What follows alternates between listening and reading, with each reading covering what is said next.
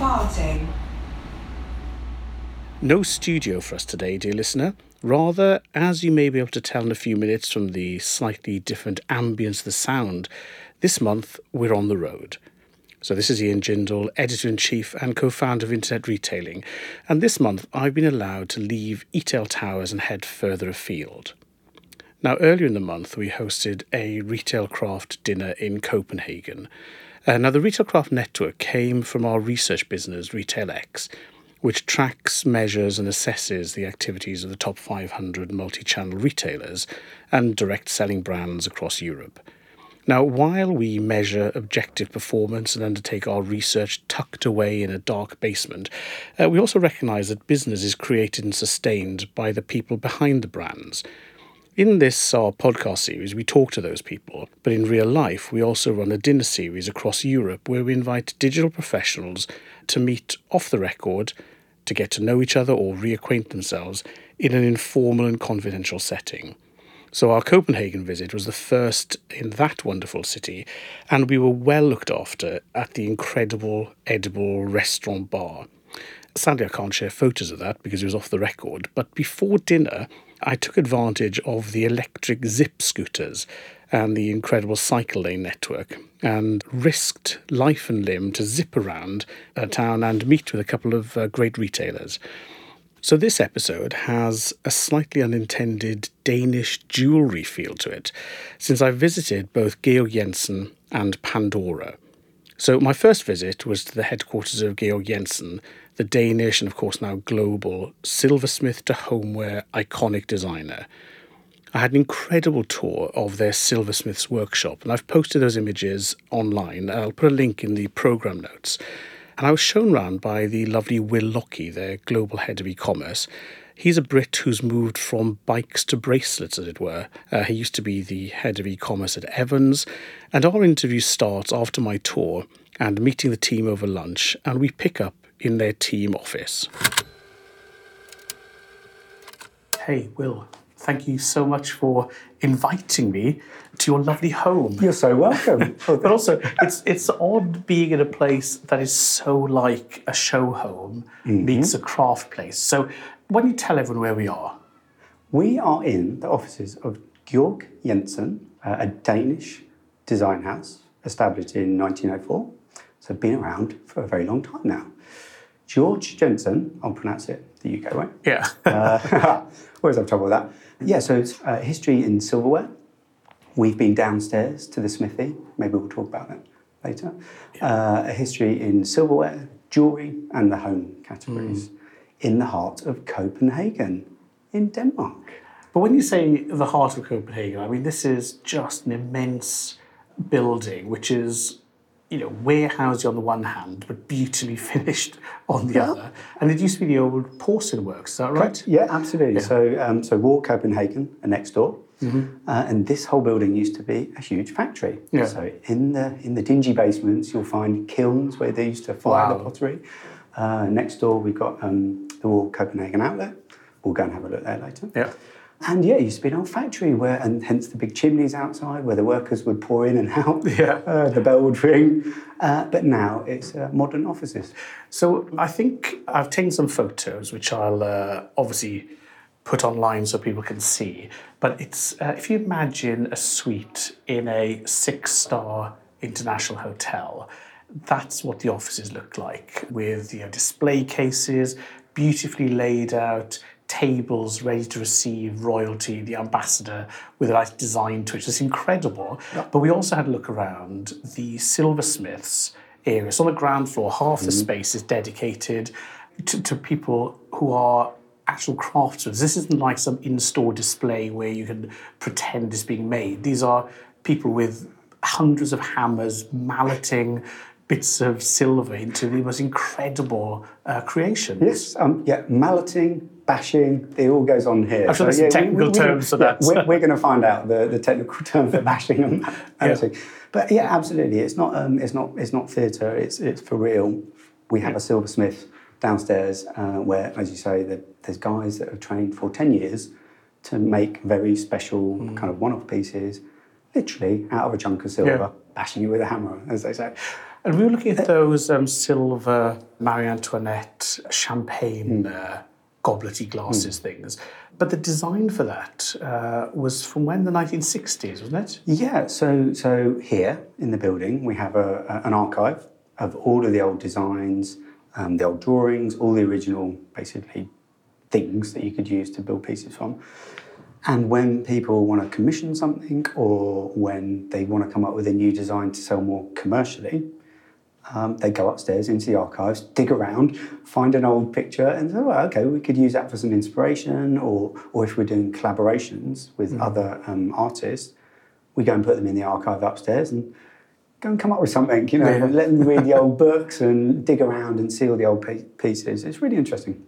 So, just from looking around, there seems to be uh, a, a sort of split, if you like, in the brand between the jewellery, high craft, silver, mm. gold, mm, precious mm. stones, and then Danish looking design, homeware, right. cutlery, some soft furniture, and so on. So, it seems odd to have these two sides because you know different price point, different sales approach. You know, how do those fit together? So it's a challenge actually. So if at the heart of the business were kind of Danish or Scandinavian design, and the heart of the business were um, the origins in, in silverware, then that's sort of grown into you know silver jewelry, gold jewelry, silver homeware. Now becomes steel homeware to for more commercial sales.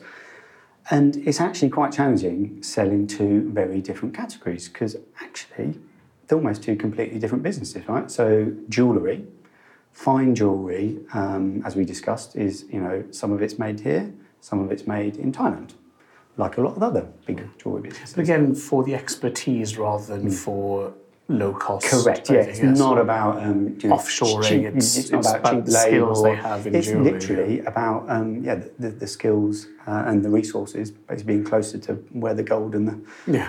the silver is basically. So you've got that side of the business, and obviously people dropping you know a few thousand euros on a ring don't do that very often every week, you know, and it's less commoditized, right?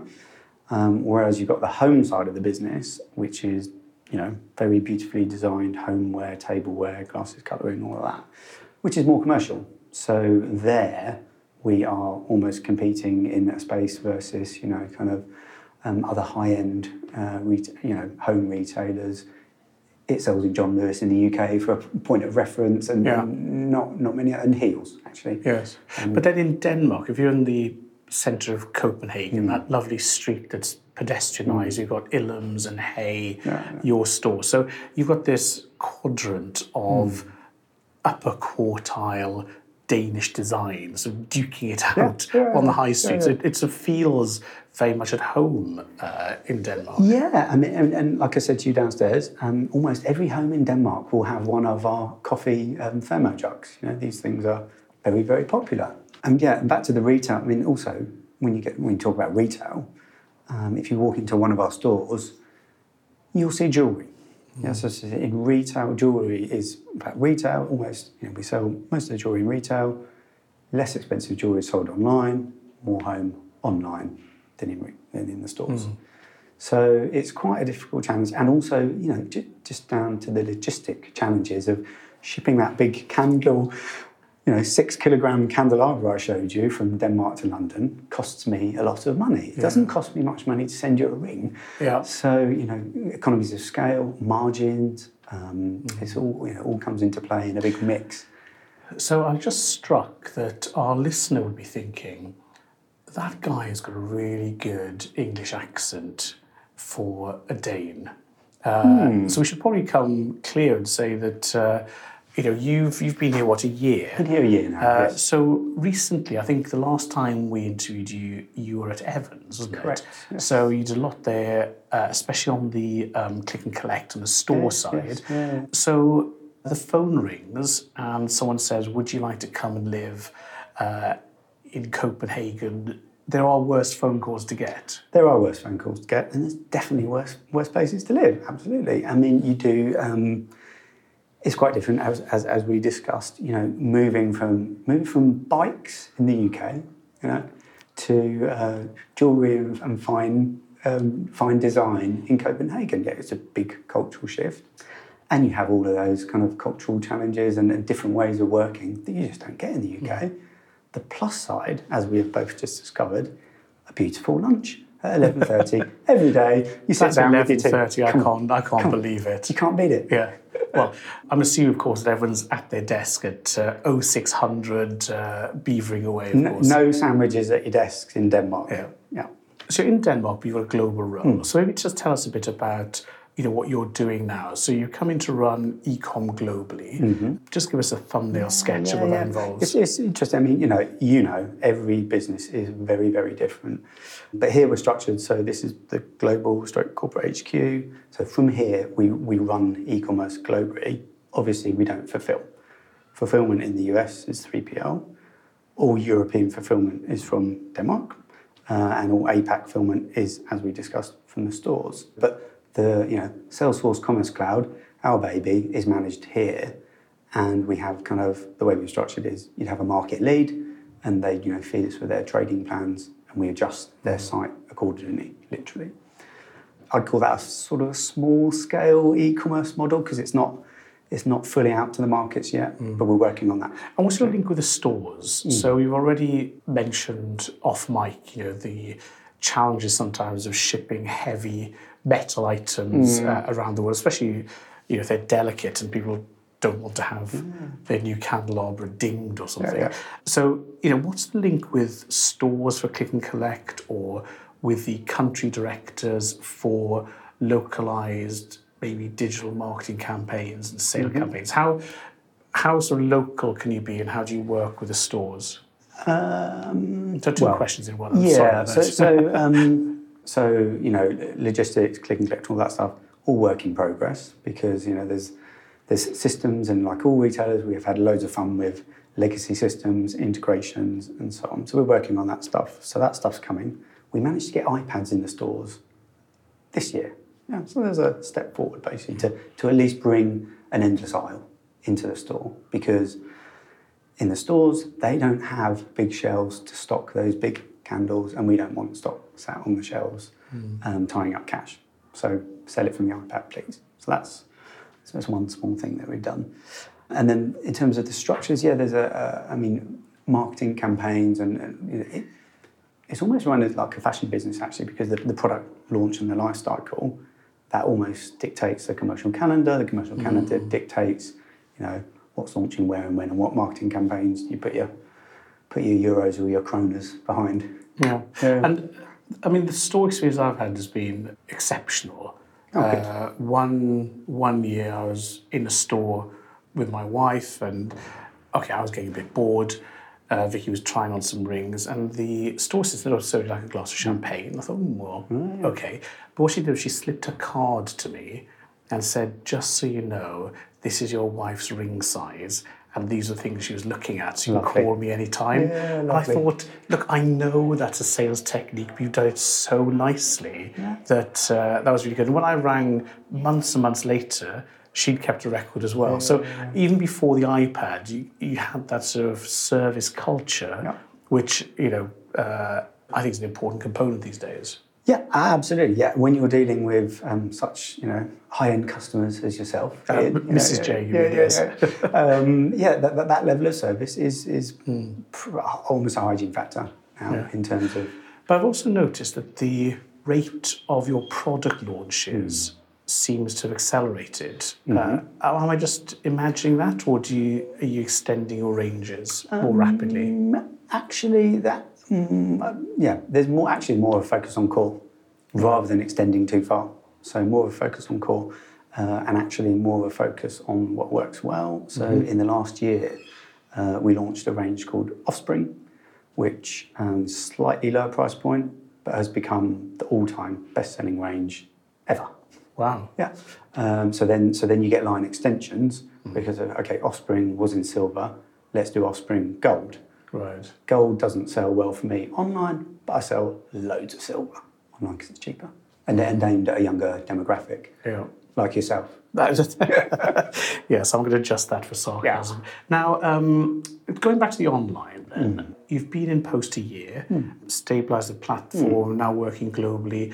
Um, what's your focus now? What, what's the next Yeah, thing we'll be seeing online? Yeah, exactly. So, so as we spoke about earlier, uh, there was a lot of stabilisation, shall we say, to begin with, and now there's um, kind of two or three areas of focus in the long term. There's definitely a focus on um, heavy focus on a bit more commercial trading. Been doing that. What does commercial trading mean? What do you mean by that? Yeah, I mean, Uh, discount or promotion led or, or the opposite? Yeah, I wouldn't. Yeah, trading doesn't always mean discount. That's a thing that I'm trying to teach Yeah. myself and others. Is, is you know uh, good general commercial trading practice, because I think what happens maybe more so at um, more established brands. You can't just sit here in our ivory tower in Copenhagen and expect the world to flock to us and buy things. Yeah, we have to we have to go out there and trade. Um, so that's a big focus. Another big focus is profitability. Yeah, Oh, so we being- like that word. Yeah, I love that. Yeah, I've done a lot of work in that in the last few months. I just literally going back to the example of the big, the big candelabra versus the little ring. What channel do we trade in? What should, what should our margin choice be? And you know, some logistics work as well. Um, the cost of returns that's a big factor. The cost of shipping is a big factor. When we're shipping from a warehouse in the north of Denmark to you in London, it's costing me fifty dollars sometimes. You know, Yeah. I can't pass that on to the customer because then I lose top line sales. So As long as if you can have multiple warehouses due to the value and Yeah, yeah. You know, your stock spread all over the place. Yeah, and exactly. And so, 'cause going back to so, well, can we use the, the, the store inventory? Yes, we can, but again, more logistics and technical stuff. Yeah. But yeah, long term focus is trading, profitability, and yeah, the, the right balance, shall I say, between promotion uh, and discount, and you know, good, solid, fixing the basics. We've just put in more payment options. We're just about putting more delivery options so you can get next day. We'll have delivery to pick up points soon, Nice. hopefully. So a lot of still work on the hygiene factors too.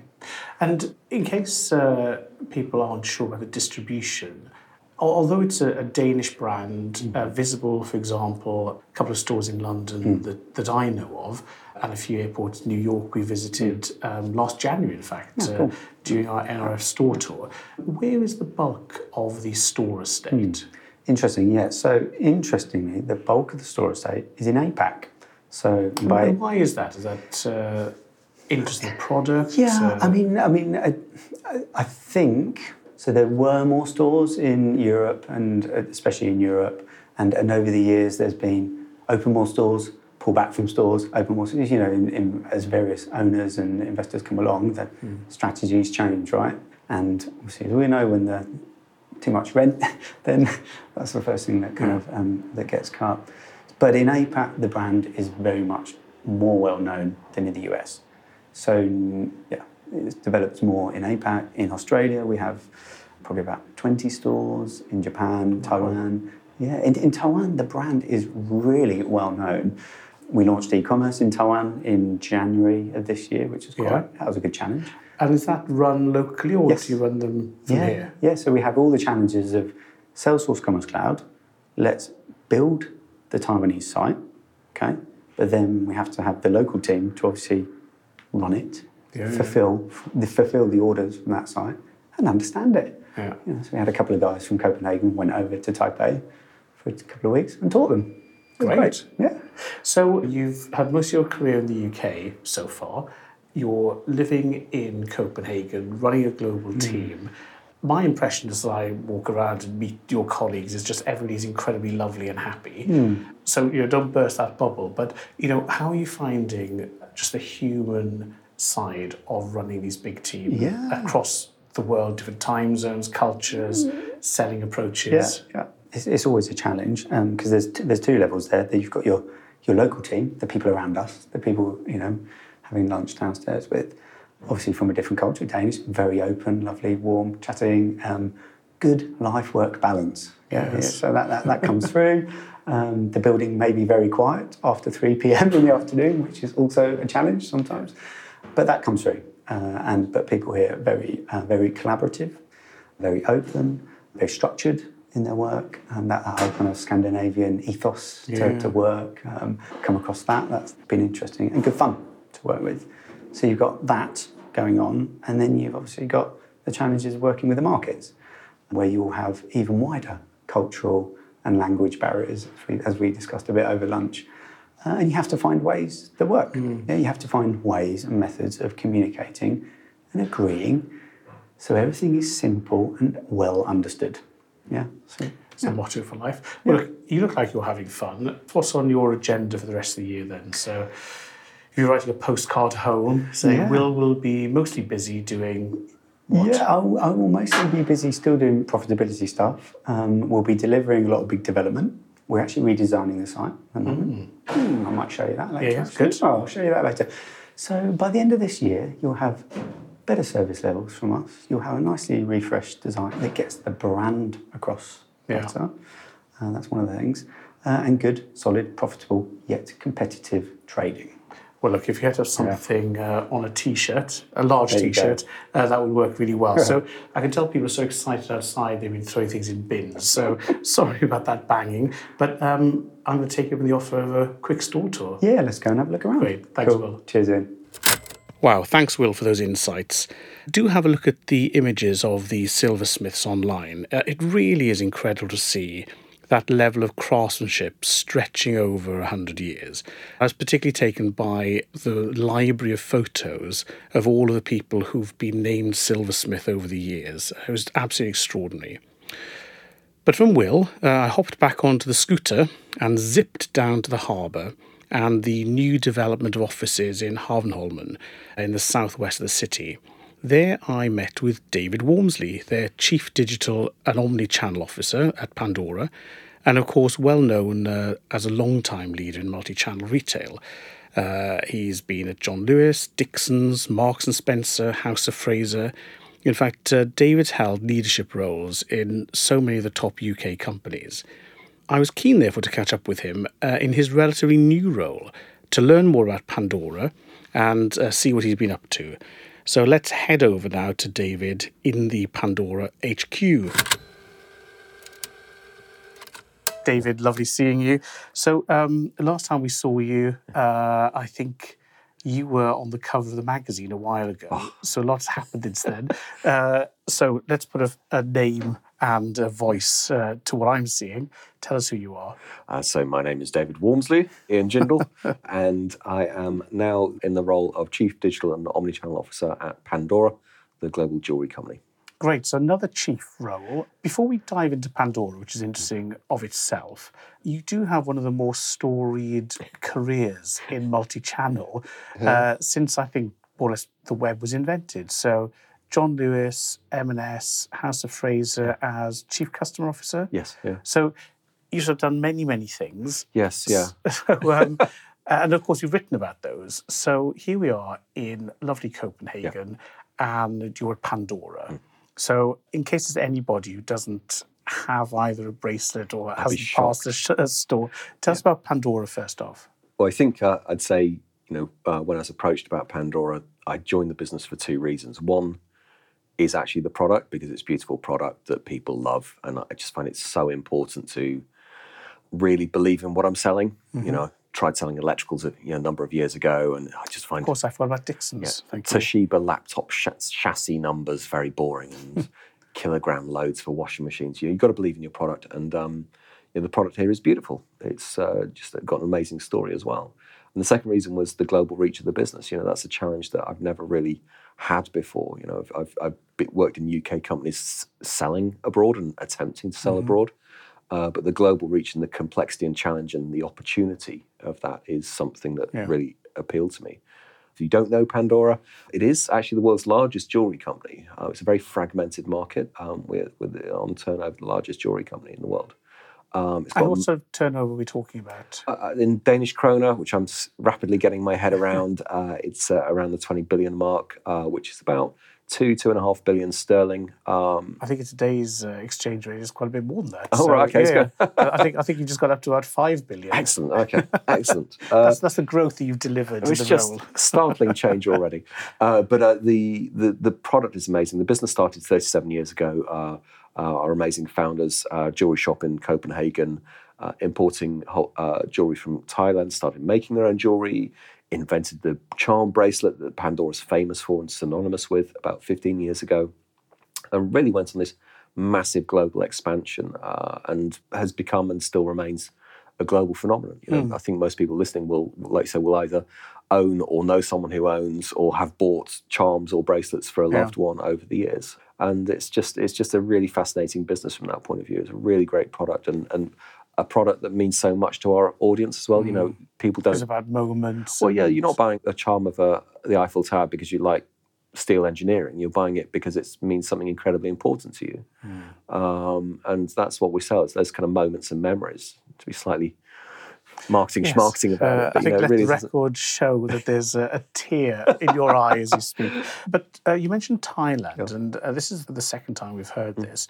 Again, this isn't Thailand for you know low labour Yeah. costs. This is all around the silversmithing the skills. Yeah. skills, isn't Yeah. it? skills specialization. I mean, the like I said, our founder when they started going to Thailand to uh, stop wholesaling and start making their own their own jewelry, and their sil- particularly the silversmithing, they just built up uh, a great workforce, craftsmen. Um, you've got uh, multi generational uh, families there now, sort of uh, fathers and sons, mothers and daughters. Uh, the We're facility, all working for you on, on Yeah. the product. yeah, and the specialization. You'd be amazed at the the hand craftsmanship that goes into the charms and bracelets. You know, I've seen them being made in front of me, and it, it is staggering the skill that goes into these things and the pride that the guys take in the product. And uh, we, you know, the the Thailand uh, uh, factories, the, the the jewelry factories are, and they are um, state of the art and uh, really great working facilities and very supportive working facilities are are something to behold. And actually, we we need to do more actually to bring that to the fore, really, because we you know ninety percent of the silver is recycled. It's all all solid silver. Um, the product is handcrafted, and we need to actually tell more of that story. Yeah. I think. I think in to a mass audience. production age, we're used to seeing intricate things. You think, oh, there must be a mould for that. Yeah, or, yeah. You know, There's gotta be a machine row of banging it out, yeah. Uh, robots. But I mean, the, the intricate work is is just extraordinary. Yeah, it is, and I think that's you know the guy uh, customers who know know the brand really well uh, understand that and know that, and I think like I said, we've got more of a job to do. Um, you know, particularly in the digital channels and through digital media and so on, just tell more of that story and um, and show you know the great heart at the at the middle of the business. So most people will think, well, I get my head around a couple of charms or a couple of Mm. bracelets. How much do I spend on it? And then divide that into uh, 25 billion Danish kroner. It's a lot of So charms. that is a lot of charms. So the global reach of the business, Yeah. Mm. you mentioned uh, it briefly before. I mean, I've seen it in airports and in London and yeah. obviously in Copenhagen, but Yeah. it's literally tentacles around the world. Yeah, I mean, we, we, we've got, um, uh, should know these numbers off by heart by now, 12 weeks in, but, you know, three, I think 3,000 stores directly owned by us, franchise partners globally, and then uh, same number of concessions on top of that, shop in shops. And, uh, yeah, so that's a huge global reach. The business only started selling online very recently, four and a half years ago, um, partly because the nature of the business was previously separate businesses globally. You know, each country was a separately incorporated business. A lot of it was through franchise, and the business has been bringing a lot of that back in house over the last few years. Um, so it has been quite, you know, sort of fragmented from where it's come from. So e-commerce was quite late in the day for for Pandora. So we're very much kind of playing catch up on that kind of direct channel.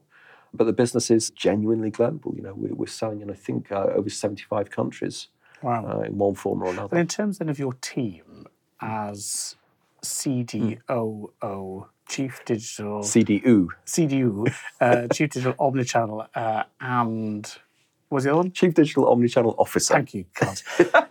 I need to write this down. I can do three acronyms, three letter Exactly. acronyms, no more. So, um, where, where's your team based then? Because you're UK based. Uh, there's a very lovely headquarters that we're sitting in now in uh, in Copenhagen. Well, so yeah, I mean, my kind of official residence is is is the UK, as you say, but main development team is based in Baltimore on the East Coast in the US. Um, I've got a team of guys in China because we, you know, China is a huge market for us, and, um, but obviously from a digital perspective, very different. So we've got an in-country team that we're building up uh, in Shanghai. We've got some developers uh, in Bulgaria. uh, and then um, a couple of architects and uh, some of the technology guys in Copenhagen. So you know, just constantly flying on a plane somewhere. But it's I think the the challenge. I'm sure people listening will have the same experience. You know, it's about following the talent and about basing ourselves where the talent want to be. Um, and so we've got a challenge to scale the digital team. You know, we need to really get our foot to the floor in terms of engineering and data um, to really build those capabilities out for the business. Uh, we've got some great partners, but we need to have the hybrid model of partners plus in-house. So, and we'll follow where the talent is. So we'll we'll be reshaping where the digital teams are over the next year. Cool. So you're um, a couple of months into the role, and it's, it's a very broad remit. So uh, I'm trying to remember all the bits. It's uh, Yeah. the uh, the omni-channel, so into Yeah. store and back, Yeah. the web, um, CRM. Yeah. What have I missed? Uh, developing the digital experience, the data and CRM piece is a fundamental glue. Again, as everyone listening will know, in terms of driving that customer experience. Global uh, e-commerce, uh, again, quite a fragmented set of teams. Lots of great talent in the business um, that we're harnessing and really just benchmarking across the globe. You know, oh, it's interesting. Australia seem to be uh, having this with their bounce rate, and the US has got this with their bounce rate. You know, that's interesting, isn't it? So doing a lot of that benchmarking work across the e-com piece at the moment to kind of just find the money on the table. You know, there's a lot of lot of uh, And is that because the circumstances in each market are so different, or because um, the teams are separate and therefore you need to build that best It's- practice? It's it's a combination. There's there's the technical history in that uh, we're right. We're a Salesforce house or Demandware or whatever we call it, but uh, you know we're we're a Salesforce Commerce Cloud. Commerce Cloud. That's it. But we've got multiple instances running because the, the, they were developed as separate companies. And so, a big challenge we've got is bringing that together into one code base. We're rolling out um, Sterling Order Management, uh, which launched in the US uh, a couple of weeks ago. It's a very rapid project. Um, we've got a global rollout plan for that to put that omni-channel backbone in, Yeah. um, get all the store stock data in there. Same playbook that um, you know we used at, um, at uh, uh, another uh, major retailer I used to work at. You know, so getting that store stock data into uh, Sterling will be a major enabler for the customer proposition. So there's a lot of work going on on the technology side, and that's you know to stop that kind of variation. You know, so it's like real granular stuff in SEO about why why is the uh, href set up like that on the blah blah site and it's not like that on the other site? And what that possibly why organic traffic's going down on that site? And so when we talk about benchmarking it's not kind of esoteric consulting. It's literally that's different in that country to that and they're making more money. So maybe we should bring that together. Copy that. should copy that. Yeah. and again some really great you'll find in any business you know where these kind of teams in little pockets around the world. There's some really great talent who are doing some really amazing things, but there was no real vehicle for sharing that. So a big part of what we're doing under again under the kind of very dull title of benchmarking is saying, hey, you know, so and so's done this amazing thing, and you know, why don't we pick hmm. that up and do it in some of the other countries? So that's that's where we're starting to get some traction. And then on the CRM side, I'm getting excited just the thought of thinking that, you know, person A buys charm bracelets for event. Yeah. They must therefore want to add them It's- extra kids, other holidays, romantic yeah. moments. Exactly. You know, the CRM opportunities Yeah. for a product that basically is like meth. uh, for for jewelry buyers It- must be you know incredible opportunity. I think the a really big moment for me was a few weeks ago. Uh, f- friends through school, you know, a couple that we know, and um, uh, she had a Pandora bracelet on, and he was telling me the husband that um, well, I bought three charms for Christmas. I had to take two of them back because they didn't mean anything to my wife. right. And so she refused to have the charms that didn't mean something to her, even though they were very pretty. Yeah. That's the hook. The, the slight challenge, the mechanical challenge we have is that 60% of our buyers are gifters. Yes. So hitting, they How have do you very capture different needs. the gifting intention as well? Well, that's one of the challenges we've got. You know, if it's a guy, it's probably a gifter. Yeah. You know, but I'm not. You know, but that's that's as far as we can go. so the You know, Navy SEAL Pandora range isn't quite ready to be released yet. Oh well, just wait. You watch this space.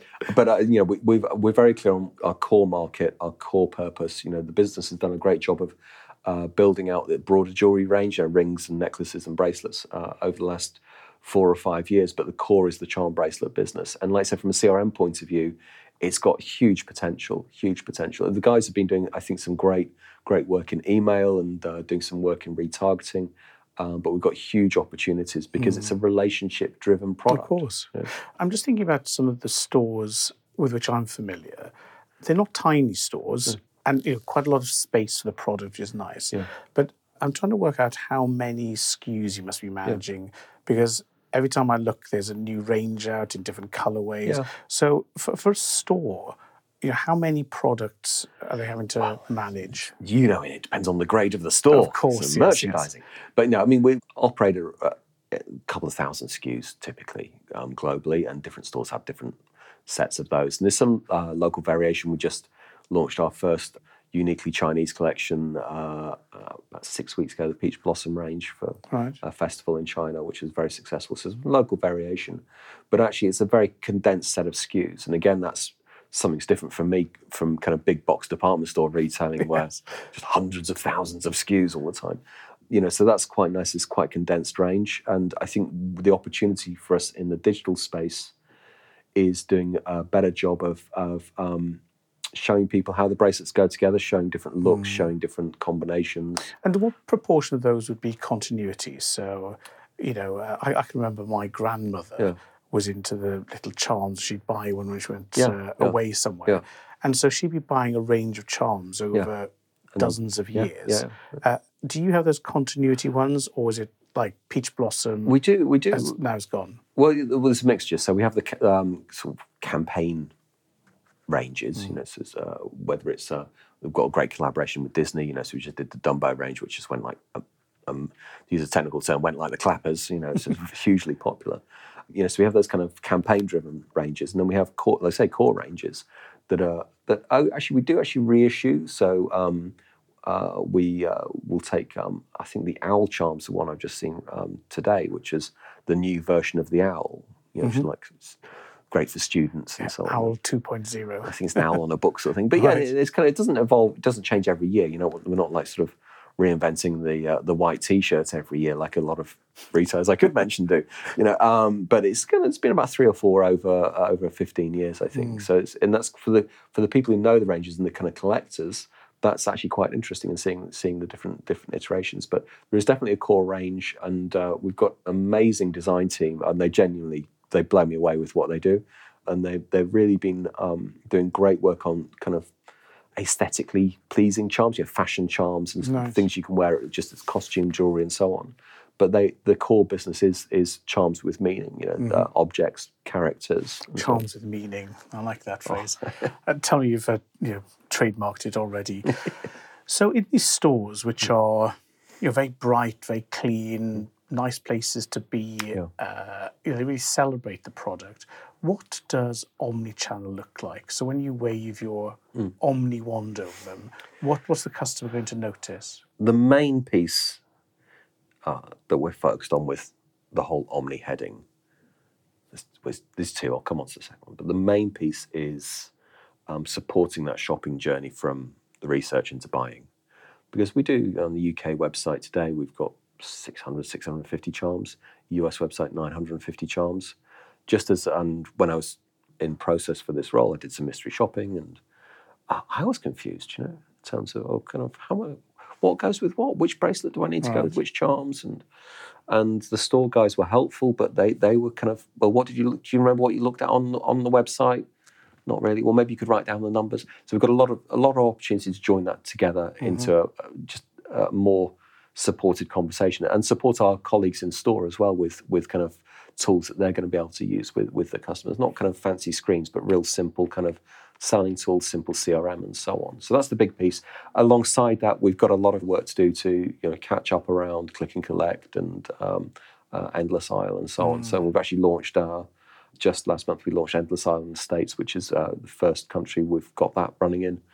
Again, a rapid trial and a rapid uh, piece of work, and more to follow on that Omni fulfillment piece. But the Omni shopping piece, could Yes. call those two So things. make the promises, and then the next one is deliver on those yeah, promises. exactly. Very much. Very much. Oh, Interesting. So, look, what what, what do the next uh, few months go in store? So, you know, when you get off the plane, you think, oh, I'm really looking forward to dot dot dot. What what's the highlight upcoming for you? I think uh, we've got a lot of work going on for the kind of core digital experience. You know, don't think we can call them websites anymore, can we? But uh, We, I think because we're old, Oh, so we can get away yes, with it. Yeah, yeah. But the the website, Yes, Um, screen-based interfaces. exactly. And I'm still staggered. You know, four out of five of our audience are mobile based. Um, you know, Wow, that's extraordinary. it really is. It really is quite staggering. and buying, so eighty percent buying, Yeah. or just Well, browsing. browsing and buying, it's the Wow. same number. So, so from that point of view, you know, I've banned kind of desktop screenshots. You know, kind of, Wow. and I'm trying, as ever, try and rewire my brain around that.